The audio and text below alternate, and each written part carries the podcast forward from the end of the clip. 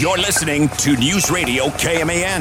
Now back to The Game. With Mitch Fortner, David G., and Troy Coverdale.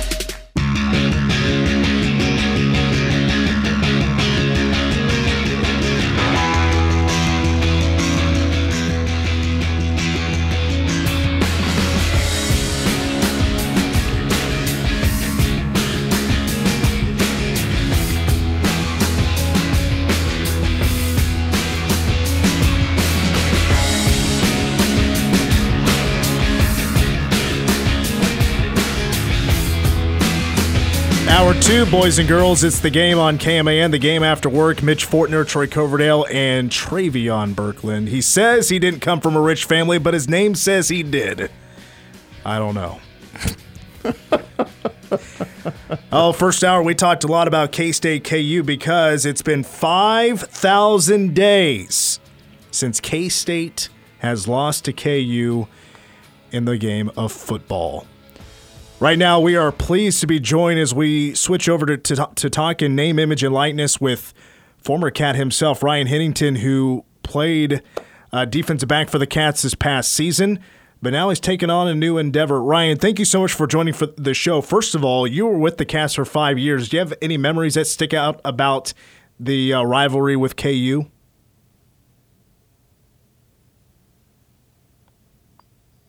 Oh, did we lose him? Hello, is Mitch there? Yeah, hey, is this is this Ryan? Yes, who am I speaking with? Yeah, this is Mitch. Hey, bud. Hey, sorry about that. Looked like we lost you there for a second. All right, so I, I'm going to go back to my first question. Is we're we're on the air right now, by the way. Um, awesome. So we, we were talking uh, K-State K U, and it's been five thousand days since K-State's lost to K U in football. So do you have any memories that stick out during your playing time against K U? How about all of them? No, I don't know. Um, Dubs, huh? Well, funny story on me personally for K U. I played, uh, for those who don't know, I played at K-State, got recruited by Snyder in twenty seventeen, and finished up my career here in January at the Texas Bowl, but actually was going to attend K U, unfortunately, and they pulled my offer about a month before signing day. And I remember how the exchange went. The coach called my high school football coach, and that's how they told me, so... Um, and from that day on, I had a burning desire to beat K U. So anytime we stepped stepped foot on that field in between the white lines, it was it was a party out there. Um, you know, I can remember Philip Brooks' historic first half was that twenty twenty season um, with the punt returns. But yeah. every every memory was great. Makes me wonder. I'm trying to think back of that time because your high school, your senior year was twenty sixteen, right? Or the season? Yes, sir. Hmm. I'm trying to think of maybe who maybe K U got another quarterback before that or something. I don't. I'm not sure. Maybe another commit. But anyway, but did you grow up a K U fan? No, not at all. Um, I didn't. It, it was just kind of one of those. I had one of those weird recruiting stories where K U showed interest late into uh, my senior season and kind of came through and acted super. Um, I don't know. They, they tell you everything you want to hear, and they they sold a, an eighteen-year-old kid, but. I was a K-State fan through and through, but I was eager to go somewhere and find a home. So it, I think it was um, it was a, uh, Beatty or Beatty with the staff back then. So okay. Well, we're talking with former K-State football player Ryan Hen- Ryan Henington here on The Game, who's now with Wildcat N I L. First of all, just uh, tell us what exactly is Wildcat N I L. Yeah, N I L, name, image, and likeness. It's a pretty hot topic uh, for good and for bad. I think you know, how this originated is back in December, I met with Coach Klieman, and I said, Coach, you know, I think my career is coming to an end here, and uh, we agreed on that. Um, I wasn't going to exercise my sixth year, and I just said, hey, I think we can really, really leverage name, image, and likeness to help support Kansas State. And he said, what are your ideas? And we put pen to paper, and I kind of, um, you know, with the help of other players, we formed a group, and really our goal is to just help the student-athletes at Kansas State, and that is help them navigate name, image, and likeness so they can focus on school and they can focus on their respective sport but still feel the love and appreciation of the K-State family. And we make sure that the athletes are staying compliant. We make sure that they're doing things the right way and they're understanding the, the value of their brand and, and image at Kansas State. I was looking at your website earlier today, which is cats N I L dot com, which is where you can go to donate right now. But you have an opportunity for businesses. What What is that opportunity? Yeah, I mean, one of the, the staples of N I L is just businesses interacting and um, seeking more marketing opportunities. And the reason it's so important for businesses is the uh, the numbers speak for themselves. When you have a student athlete or an N F L athlete, just think of Patrick Mahomes, for example. Um, their names are congruent with famous brands because influencer marketing is such a hot topic. So when you're able to use a student athlete that has a big brand, you say, say a Deuce Vaughn or an Adrian Martinez, to represent a company and put their name out there, whether it's a car or a restaurant, I think it holds a lot of weight. And companies are eager to jump on board and, A, help support their alma mater, and, and B, you know, leverage the, the exposure that these student athletes can provide. Now, who else are you working on with this, or working with on this? Yeah, the the original group kind of started uh, myself, Jess Uritz, who was a quarterback here at K-State, finished in twenty seventeen in the Cactus Bowl. Ross Elder, who was one of my best friends, or one of my best friends, roommate of mine, um, and Bradley Fulner, who played here at Kansas State uh, back in the day. And we just kind of banded together, and from and we're we're continuing to add people. I mean, it's not an exclusive group. We're just K-Staters uh, helping K-Staters. We, since then, we've you know we've had people contribute. Uh, Pearson McAtee, he's been a staple. Coleman Younger, and just uh, other people who want to give back and have a footprint in helping out. Yeah, you mentioned Pearson McAtee, a Manhattan High graduate who, of course, walked on and uh, played some hoops there for K-State basketball. Um, now, with N I L and what you guys do, I mean, of course, you're not just talking about particular student athletes. You're talking about are you, you're talking about all student athletes with K-State, correct? Yeah, exactly. And you know, here's the thing: when N I L first happened, first became, you know, um, permissible a year ago, I didn't make a dollar off of it, and neither did my roommates. Except Skylar Thompson was my only roommate that did did well, obviously because of his name. So I was a former walk-on, and one of the first things we wanted to do was help other walk-ons. And you know, um, we're not subject to Title nine because we're not affiliated with the N C double A, but we act as if we are. So we help every sport, and we we. So it doesn't matter if you're a walk-on or a scholarship athlete. If you wear purple, you know, we, we want to try to create opportunities to help you out. So um, all-inclusive in that matter. Now, you mentioned goals just moments ago. Does your N I L collective have, when it comes to a dollar amount, a, a goal in mind per year? Yeah, we, we don't specifically. Um, and, you know, The, the the goal isn't to turn it too much into a business operation where, you know, we're focused on the top dollar, but more so giving back and making sure that we're pairing athletes with the right fits, the right opportunities, um, making sure we're in line with fair market value and some other things like that. Because, you know, what we're not doing is, um, you know, paying an athlete an astronomical value for services that they're not exchanging. We're we're making sure that, you know, Um, the local partners and businesses are getting proper exposure, and we're making sure that we're trying to we're crossing our T's and dotting our I's and make sure we're doing it the right way. So as far as chasing the top dollar numbers, uh, it's not so much something that we set that as the mission and vision of, of this operation.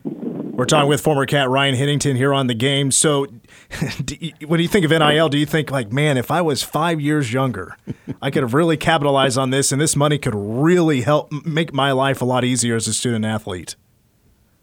No doubt. I mean, um, finances were tough, I'm not going to lie, especially as a walk-on. You know, I'm very thankful for everything that happened. I eventually earned a scholarship, but I'm excited for the, the younger student athletes. This is a cool opportunity, and it's especially unique for supporters, donors, businesses to interact with players in a whole nother way. I mean, people have been giving to Kansas State athletics. Now they have the opportunity to have more of a decision in where that money goes, and they have an ability to interact with student athletes in a whole new way, and that's something that people really appreciate. So for the for the younger student athletes, super exciting stuff. I got to ask you about rooming with Skylar Thompson. He's actually he he has shared that before his his roommates, but we've never asked on the other side of things, like, what is it like? What was it like living with Skylar Thompson? Was he the roommate that was clean or dirty?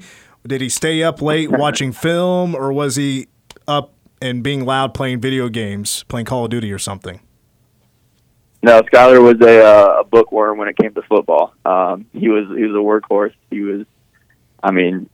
First one to leave the house, and and, and last one to get home. And I'm, I promise you, he spent a lot more time with, you know, Coach Klein and his receivers than he did with our, us roommates. But we we still had a good time with him. Great guy. Um, and he, he's doing real well in Miami. For all the K-Staters listening, uh, spoke with him a few days ago, and uh, he's gonna he's gonna turn some heads down there. So, did you play? I I, I know you went through some interesting transitions through your time at K-State with playing certain positions. Did you play four in total?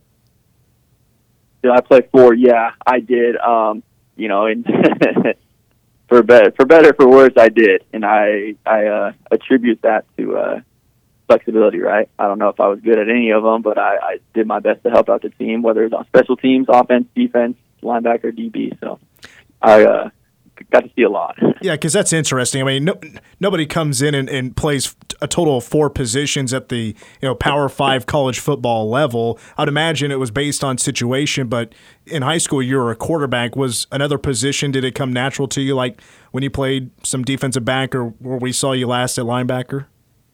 Yeah, I think uh, I think the ability to see the game differently in that aspect was a was an asset. Um, but you know, when you start from scratch, it is difficult because you're competing against people who have done it their whole life. So I had to learn a bunch, from, a bunch from scratch. But, um, yeah, hopefully that's a good answer. What was your uh, – because you were here for the transition to the Coach Klieman era. Do you have a favorite uniform combo? Like, did you like the all-white with the script cats? Mm, I, honestly, I don't know how – you guys could pull the stats on this way better than I could. Never a fan of the all-white because one reason, one reason only, we weren't that successful in them. Yeah. Um, I don't mean to get superstitious. Um, you know, I, I wasn't one super flashy, one of those guys that didn't wear gloves, and everybody would give me a hard time about it. And I said, hey, if I can get the job done, I'm not too worried about what my hands look like. So uh, not the best person to ask on uniform preferences. Yeah, it didn't go well there. It didn't go well there for a while. I know the the script cats, like that logo, it didn't win for a while, and also lost the uh, Liberty Bowl in uh, in Memphis with those all lights. But I gotta I gotta admit, like they're pretty slick. Now, would you be? I, I know there's some there at K-State. They're a little high up that are against the black unis. Um, I would think K-State in black uniforms would look slick. Did you guys ever talk about that? You know. Here's what I would say about black uniforms. I think they would look incredible. Thank would they you. ever happen? Would they ever happen? Um, I don't know. I, I can't say yes or no. Um, I, I would I would lean towards that would be tough, but I do think black, and you can even throw some silver in there. You could get really interesting with our colorways and have some really cool combos. We're talking with former Cat Ryan Henington as we talk Wildcat N I L. Got a couple more questions for you. I want to go back to your high school days because you played at Junction City for Randall Zimmerman. I am, I, I haven't been in. I'm, I'm from Clay Center. My knowledge of the battle for the silver trophy only comes down to the last few years. Now that I'm calling Manhattan High football. But playing against Manhattan High, I'm sure some around here would be really interested to hear from you, your favorite memories from that rivalry. Oh, boy, there's a lot. Um, unfortunately, senior season didn't go my way or Junction City's way, but um, that that rivalry, it runs deep. I remember my first day on K-State campus, I showed up to a seven-on seven practice in the summer, and I ran into Winston Dimmel, and you know, very lightheartedly, he was joking about uh, Junction City, Manhattan. So um, I think the, the people from around this area take pride in that, and so do Junction City folks. And, um, you know, one specific memory, um, obviously the wins stick out a lot more than the losses, but super, super competitive thing and super awesome for the community. Man, I'm telling you guys, if you've never been to a K-State, or I'm sorry, a Manhattan Junction City game, man, those environments can be really fun. Basketball too. Basketball, those are some really fun games when it comes to the environment. Ryan, uh, your thoughts on the Cats this season? What do you think about uh, Chris Kleiman's club in, in twenty twenty-two? I mean, I think he's done an incredible job. I'm just looking at the uh, new recruits coming in, the new uh, the new commitments. So you start there. They're they're winning real well. I thought they did good in the transfer portal this offseason. I'm super excited about Adrian. I think he's going to be a good fit. Um, he unlocks a whole nother level of athleticism at the quarterback position. So as a defensive guy, when you have to play the zone read with Deuce and Adrian, I mean, good luck. Uh, defensive coordinators in the Big twelve are going to be staying up all night over that. Um, in addition to that, I think there's there's a lot of depth. There's going to be good competition. I mean, specifically at the quarterback position. Uh, Malik Knowles, I think he's going to have a breakout season, complemented by Philip Brooks. The O-line's looking really strong. Uh, Daniel Green, watch him turn so many heads this year at linebacker. He is going to have a breakout season in the Big twelve, if not nationally. Um, but I think if they can come together and just continue to build build the uh, family-like mentality that it takes, it's going to be a really exciting season for all of K-State. I'm sure, you, I mean, you echo my thoughts, and I'm sure you echo a lot of K-State fans' thoughts as well about the twenty twenty-two team. All right, Ryan, as we wrap up here, just remind us again, where do we go to help out K-State student-athletes with Wildcat N I L? Yeah, the, lots of different places to go to. Uh, my specific group is uh, Wildcat N I L, and you can visit us at cats, C A T S, N I L dot com. And the biggest thing is just getting people to understand what N I L is and how they can benefit from it. It's not a one-sided thing. It's a really fun opportunity for everybody involved and an awesome way to interact with players and support Kansas State student-athletes. Well, Ryan, hey, greatly appreciate your time. I think you're doing a great thing when it comes to Wildcat N I L. I really enjoyed this interview, and uh, best in luck uh, with this Wildcat Collective. Hey, thanks. Thanks so much. Take care. You too. That is uh, Ryan Henington, former Wildcat football player, talking about Wildcat N I L here on The Game. All right, when we come back, uh, the latest on conference realignment. Uh, looks like an athletic director from the S E C gave us an insight about the latest expansion race when it comes to the S E C. That's coming up next here on The Game.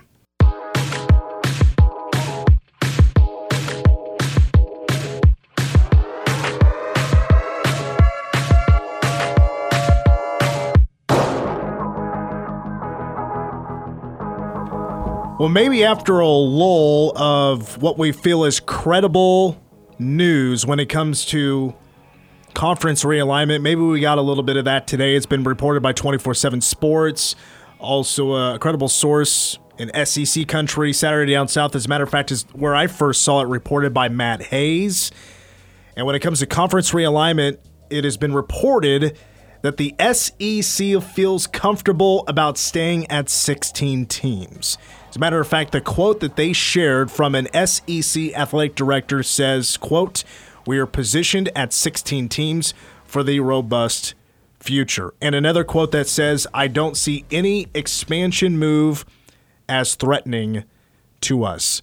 So basically what that says is they feel that if the Big Ten was still willing to go with Notre Dame, or if Notre Dame says, nah, we're good, and decide to go the route of Oregon and Washington being at it as well, they don't see that as a giant threat either, as in stealing money out of their pockets, I guess. They've got their deal in place. They've got what they want. They've got the teams they want. And away we go. I mean, yes, you could stand at sixteen for now. And they still have the regionality. Well, yes. I, I think I mentioned to you that off air, which is it feels like the S E C is the only one, like, yes, they're in pretty strong control about mm-hmm. their power that they have in college athletics. I mean, they are the power number one when it comes to what you see on the field in the S E C. They might, may not be number one here in the next month or two when it comes to their right, T V rights deal, because the Big Ten is most likely going to about to get a bigger deal than the S E C, which is what they signed just not too long ago with E S P N, with Disney. Valid. The one aspect of that would be because you have the difference in T V markets. New York, L A, you know, the Big Ten would would take the, the three big ones, or essentially the three big ones, New York, L A, Chicago, and the S E C doesn't have that to match, but it still has been the brand in college athletics now for the last fifteen years. Yeah, they are the Southeastern Conference. Their teams are most likely what I call the slave states, with the exception of now Oklahoma. With Missouri being added, yes, they were a slave state, and that's who's been the conference. Mm-hmm. The South has been their conference. And, you know, I guess kudos to them for sticking with that. And I know there is there have been reported discussions of the S E C maybe having a few conversations with teams like Florida State, North Carolina. Those are two that two big programs that have been brought up in the past that could be added to the S E C. But it sounds like from the latest report is that they don't feel it's necessary to add any more teams. They're going to stick with adding Oklahoma and Texas for the foreseeable future, and we'll see where that goes. Now, if you ask me, what does that happen to make out of the rest of college football in the landscape? You know, it could really go a couple of ways. Could we see the domino effect of now the Big Ten's like, well, if the S E C's not going to do anything, you know, I, we're, we're going to make a pretty good deal, splitting it among sixteen in a couple of years. We're all going to make a pretty good chunk of change. We could just keep it here. And then the Pac twelve and A C C are like, well, if they're going to stay put, us here at the Pac twelve, we could still get out there and add a couple of teams, right? We could add Boise, uh, who else? Maybe Colorado State, San, San Diego, Diego State. State. Mm-hmm. Um, and maybe they'll feel good about that, although I will say I don't think there's much they could do that could rival the expansion that the Big twelve made with the four teams they made. Boy, how does um, how does that B Y U edition look right yeah, now? Yeah, that, that, it's... I don't want. I'm not going to say it. I, I understand. It. I understand your point. I understand your frustration there. Well, but in terms of Utah as well. Uh, but in terms of uh, management addition for the conference, and right now in the grand scheme of things, the Big twelve got ahead, got a jump on the Pac twelve in that aspect. Yeah, I mean the Big twelve sold out. They they sold out for B Y U. They did. You could have said that years ago about Texas. Well, I mean.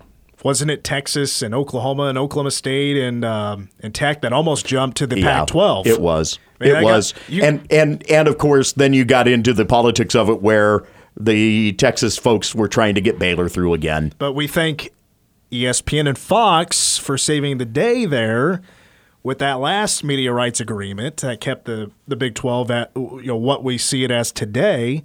Yes, we can thank them for that. But now things have, of course, changed with Oklahoma and Texas leaving. But I, I continue on with like that discussion about the domino effect if everybody thinks they're okay. I mean, that could possibly happen, but I mean, for the – I guess I just – with the markets in the A C C and the Pac twelve, what they do have currently right now, like it, it might make more sense for them to still stay together.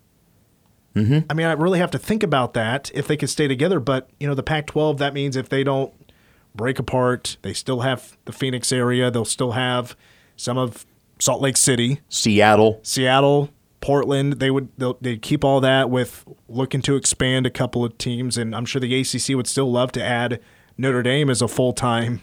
Oh yeah, full time school. Which Notre Dame, I mean, shame on A C C having not not having a better deal with Notre Dame except for that one year. But I understand why they had it is because well Notre Dame needed a place to play during the COVID year, right?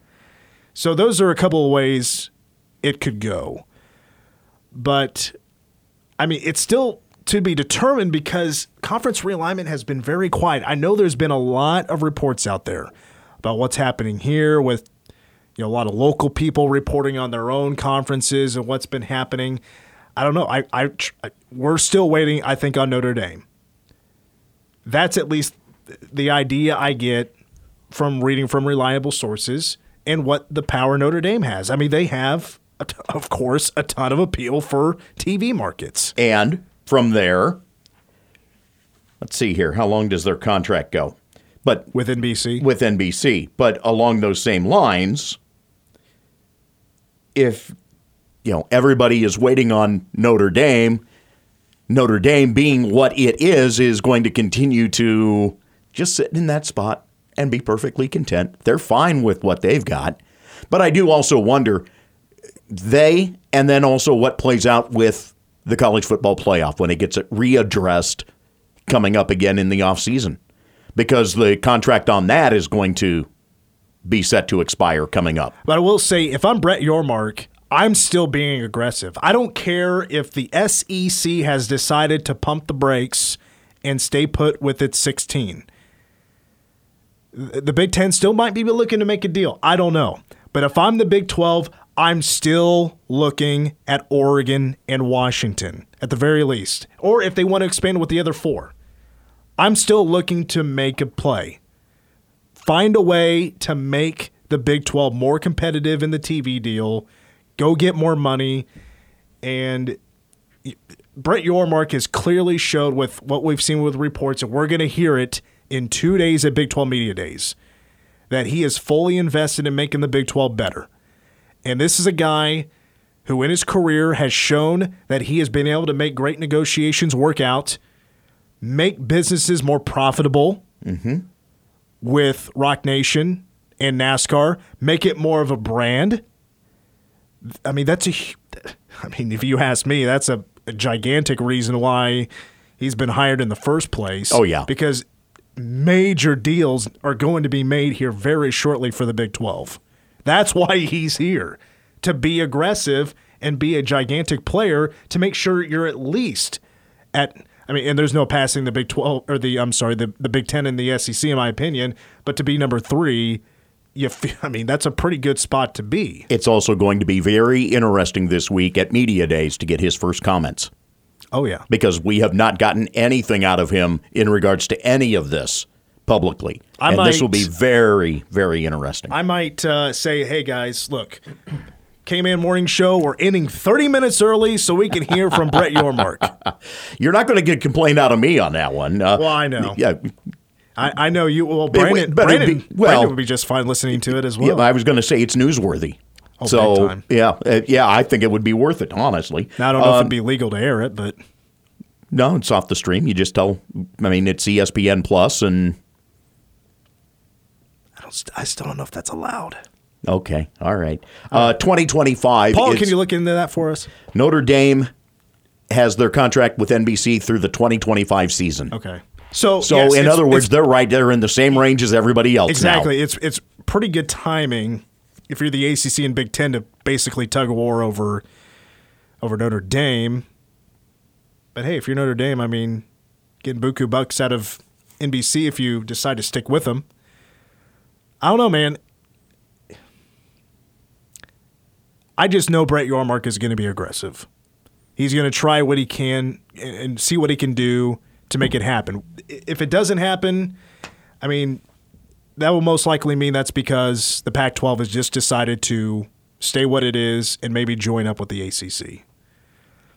But, you know, how does how does certain schools feel about that? That could also be a difference. Some might be in, some might be not. And also, is the A C C looking at all of the Pac twelve or just maybe, you know, four or six schools in particular? Here's another interesting little thing to think about and consider. I've not even seen it discussed anywhere. What would a Pac twelve A C C assemblage mean for the Rose Bowl?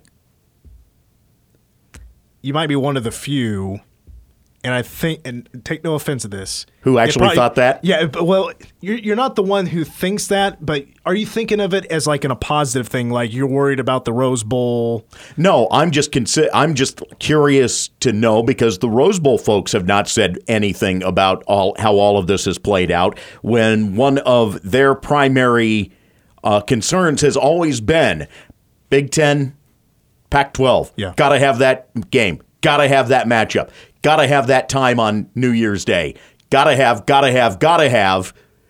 And well, the two hometowners just jump to the other conference. You got it. Exactly. What's going to play out there? The the Rose Bowl is in a very, a very intriguing spot where it has also been trying to hold on desperately to what it has for New Year's Day, because it wants that sunset. That third quarter sunset.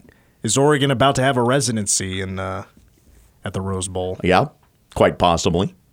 All right, what time is it? All right. Well, I'm sure this is just the beginning of uh, maybe a lot of news to roll out this week. We'll see, as Big twelve Media Day is uh, going to kick off on Wednesday. Brett Yormark is scheduled to uh, speak at eight thirty that morning. The Cats, also their day is Wednesday as well. A timeout, number one song next.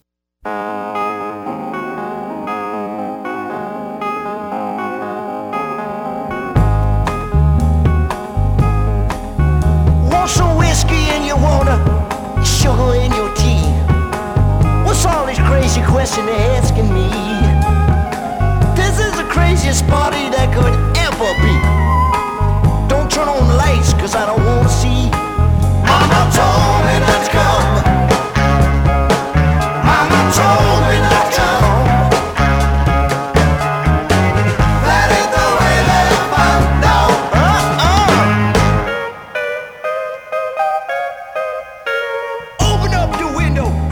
from nineteen seventy. Mama Told Me Not to Come by Three Dog Night. Two weeks. At number one, a rock band formed in sixty-seven in a town we were just talking about a little bit, Los Angeles, California.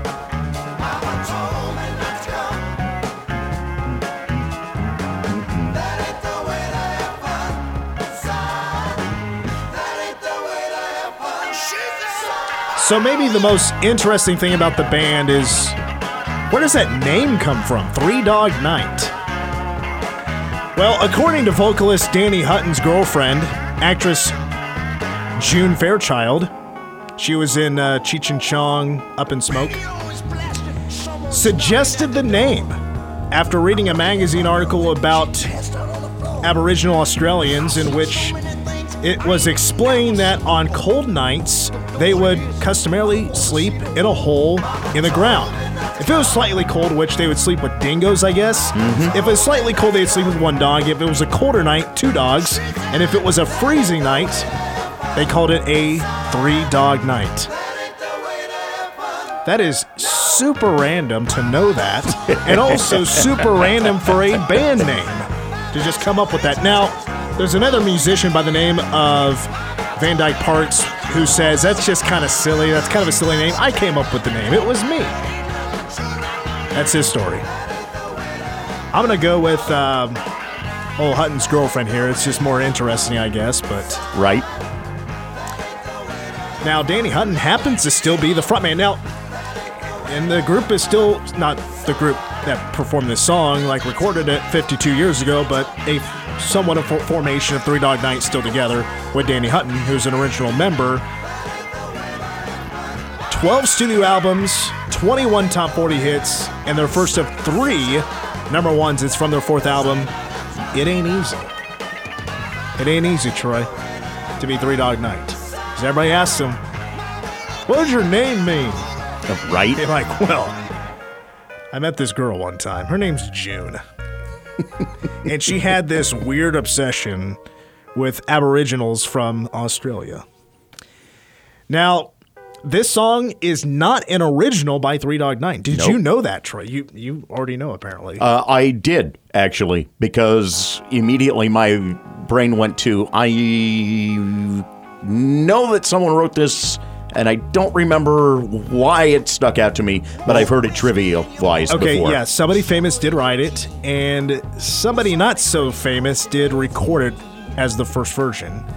It was first recorded by Eric Burdon and the Animals. Okay, yep. It was written by Randy Newman. Bingo. Who wrote, You Got a Friend in Me. Randy Newman is such a stellar songwriter, honestly. Now, what he says is, this song is about a party that left a bad taste in his mouth.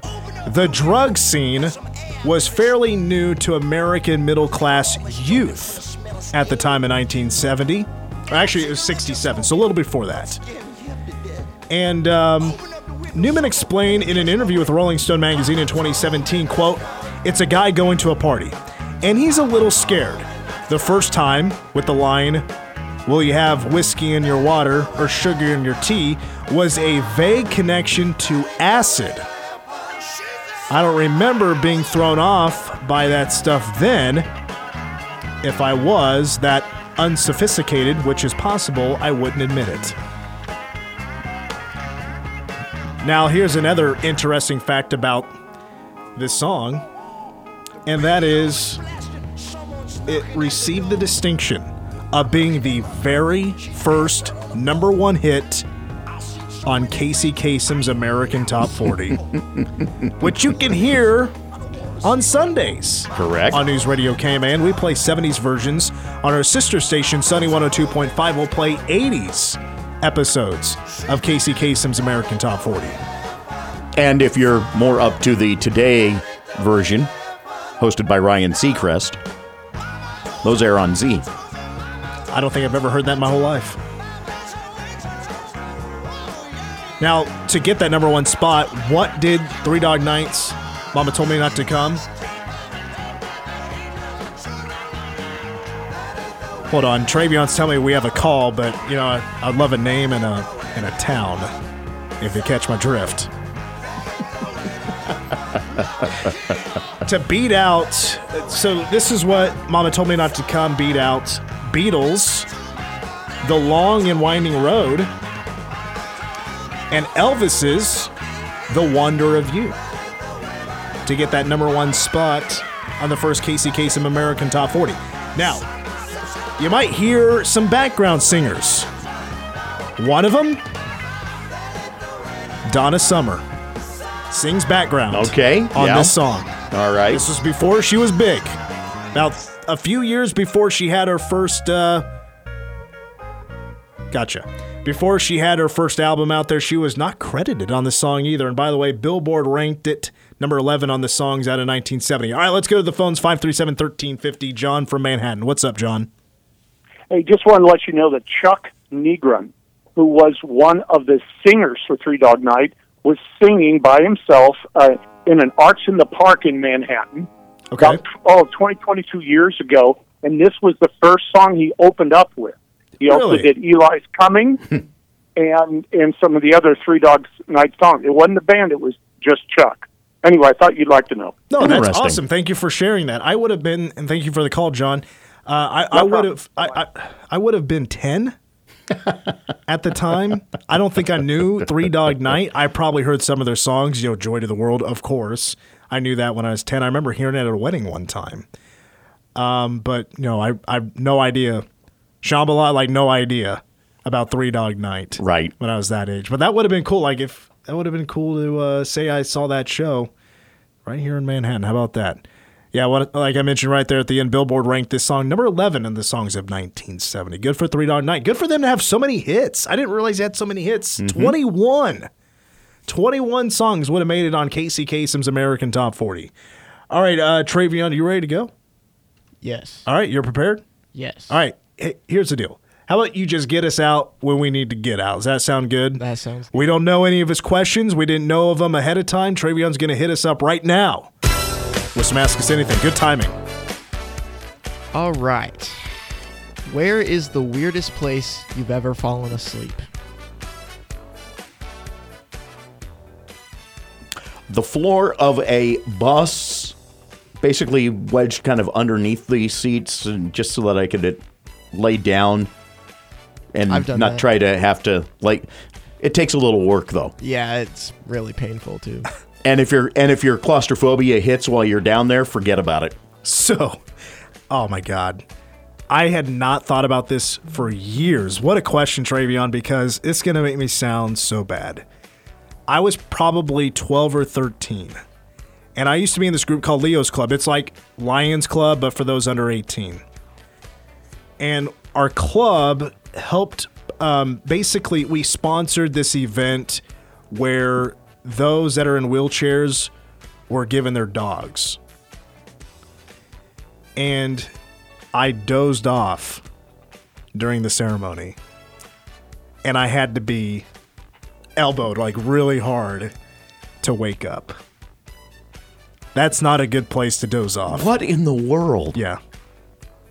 I mean, it, it was, for a twelve, thirteen-year-old, I mean, that kind of thing was yeah. you don't appreciate what's going on. By True. The way, and some guy, like, popped the question at that thing, too. I was like, oh, that's why I remember it. It's because right at the end, the guy popped the question. And the dog that he was given during that ceremony had the ring on its collar. Nice. Like, man, what a night. I almost slept through it. Oh, boy. Travion?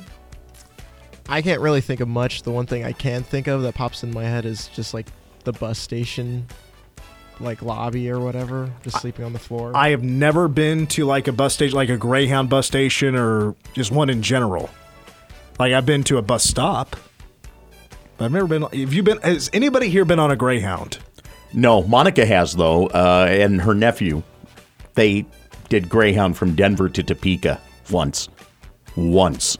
Travion? Never again. Yeah, I did in Topeka. I can't remember where it was to, though. I was younger. Can I ask a question before you move on? Okay. It just popped in my head. So I've been watching the show Oz. Okay. Have you ever heard of that show? It's, yes. It was on H B O. Like I know Peter Criss is in an episode yeah, like randomly. ninety-eight to two thousand three, something like that. Even I've been watching it, Have either of have any of you ever visited somebody in prison? No. I have not. I mean, my uncle was in prison for a little while, and like we went there, but like I didn't go with my family to go in there. Troy, never? No. No. Okay. All right, we can move on. I have an aunt and uncle that do uh, visit, actually the one where uh, Blagojevich, the federal prison there in the Denver area where Blagojevich was sentenced to back in the latter part of the, the last decade. I remember as a kid, like, driving by uh, Leavenworth State. Yes. And I was like, ah, screw this. I'm going to be a good kid. I, I don't want to be there. That way, it was a little intimidating. And, and have been golfing uh, on Fort Leavenworth. Yeah. Which you have to watch yourself on a couple of holes. Oh, yeah. Or, or your golf ball winds up inside the fence. Travion, what's your next question? My next question is, which T V family is the most like your own family? Oh, that's a good question. Man. That is tough. Yeah, that, that one's good. That's a great question because... The, okay, so the first air, the first family I thought of was the Taylors at Home Improvement because my dad is uh, very handy, but he doesn't like mess up. And Jill um, seems to be the voice of reason. My mom can definitely be the voice of reason, but she can like also have a short temper. I've seen Jill on Home Improvement really get after some people. Um, and also Tim Allen's goofy. My dad's a little goofy. I think I'm going to go with the Home Improvement family. I don't have any brothers. But uh, my dad's also close with the neighbors. So there you have it. I just talked my way into it. I don't have a good one in mind, honestly, as I think of the representation of families on T V. I almost said Cheers because every time I go to my parents' house now, we're always going to my dad's bar that he built. There you go. And the neighbors are coming over. We know everybody. Hey, what's going on? There's no Norm. No Cliff. Mitch! Oh, I wish. Hello, everybody. Travion? Dog-eat-dog world. I wouldn't say family, but my dad reminds me a lot of Hank Hill. And, like, I brought that up before, and he's like, come on. Interesting. Like, come, you, you act just like him. Does he take pride in his lawn? Oh, yeah. Okay. My dad, my dad reminds me of Ron Swanson from Parks and Rec. Nice. Not so much like uh, like... totally anti-government, but like another thing, like Ron Swanson, character and real person, uh, the actor Eric Offerman. That's right. Eric, am I saying that? Or uh, Nick Offerman. Sorry. No, yes. Eric Offerman. Nick, Nick Offerman. Offerman. Mm-hmm. Um, very good in woodworking. My dad is a master craftsman, but so is Nick Offerman and Ron Swanson. Mister Megan Mullally. My mom's not like Megan Mullally, besides doing puzzles. They love doing puzzles. All right. Hey, let's bounce. Thank you, Travion, some, for some dynamite questions today. Way to go. For Travion, Troy, I'm Mitch. Go Cats.